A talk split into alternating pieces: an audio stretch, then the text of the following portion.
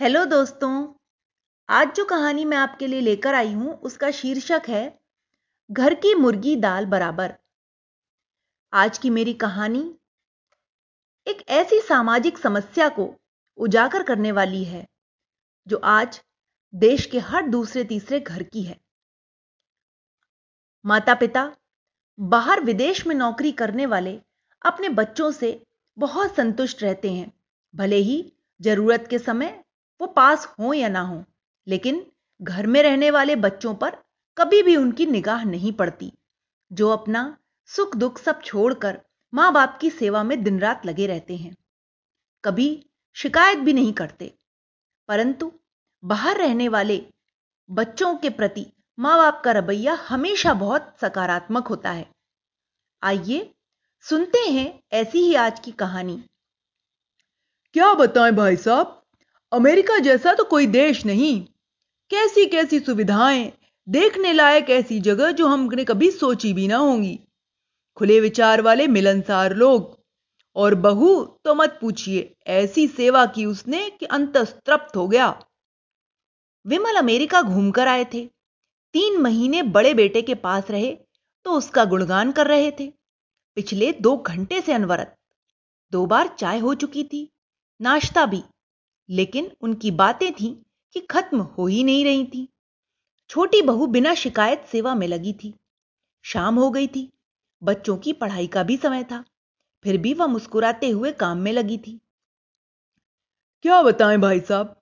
बड़के ने तो जैसे झूले पर रखा। पाँव नहीं रखने दिया ज़मीन पर। और बहू तो ना पूछिए, हर चीज़ हमारी पसंद की जुटाई। एक दिन भजन मंडली बुलवा दी तो मंदिर भी ले गई। पोते के होने के बाद सत्यनारायण की कथा भी कराई। आते समय इतने सारे गिफ्ट भी। ऐसा लग रहा था भाई साहब कि जीवन भर की तपस्या फलीभूत हो गई। विमल मेरा छोटा भाई है। उसके दो बेटे हैं।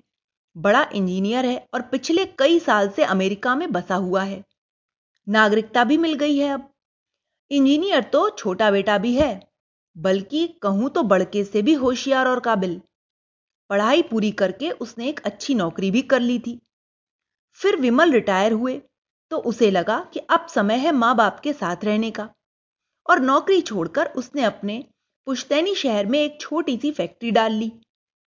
ईश्वर की कृपा से चलती भी अच्छी है वह। पूरे सम्मान के साथ माता पिता की सेवा में लगा रहता है। बहू भी उतनी ही सुशील और समझदार। कभी ऊँची आवाज़ नहीं सुनी किसी ने उसकी। हमारे घर आजू बाजू हैं तो एक दूसरे के घर की हर बात पता रहती है। हम एक बेटी के पिता हैं, वो भी अपने घर परिवार में सुखी है। ओहो, लोग कहाँ की बात कहाँ चली गई? बड़के की तारीफ़ सुन सुन छोटी बहू के चेहरे के भाव बदल रहे थे, जिन्हें वह मुश्किल से जब्त किए हुए थी। सही भी है जब जब घर में बड़े बेटे की ज़रूरत पड़ी, उसने कोई ना कोई कारण बनाकर आना टाल दिया। और अब एक बार माँ बाबू जी को अमेरिका की सैर क्या करा दी? वो उसी के गुणगान किए जा रहे हैं। मैं उसका चेहरा और मनोभाव पढ़े जा रहा था। जब नहीं रहा गया तो मैं बोल ही पड़ा। विमल, इतने सालों से देख रहा हूँ। बड़के ने क्या किया, क्या नहीं? और छोटे ने क्या किया, क्या नहीं? कुछ महीनों की सेवा की इस कदर तारीफ़?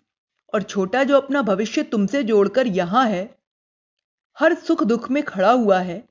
बिना किसी शिकायत, किसी स्वार्थ, उसका क्या? उसकी या बहू की तो कभी तारीफ़ नहीं की तुमने? क्या जो बाहर या विदेश में रहता है, वही लायक होता है विमल? वो कहावत है ना कि घर की मुर्गी दाल बराबर, है ना? विमल अकबकाए भाव से मेरा चेहरा देख रहा था और छोटी बहू के चेहरे पर मुस्कान खिल गई थी। क्या चार दिन का सुख विमल को लुभावना लगा था कि सदा से जो सुख उसके आसपास मौजूद था, वो उसकी अवहेलना करता जा रहा था। बड़े भाई को आईना दिखाना पढ़ने की ज़रूरत थी। तो दोस्तों, इस कहानी से जो हमने सीखा, वो यही है कि आपके आसपास जो आपके बच्चे अपना सब कुछ छोड़कर सेवा में लगे हुए हैं, आप उनकी कदर कीजिए। न कि जो बाहर है उसके गुणगान में अपनी एनर्जी बर्बाद कीजिए। Okay bye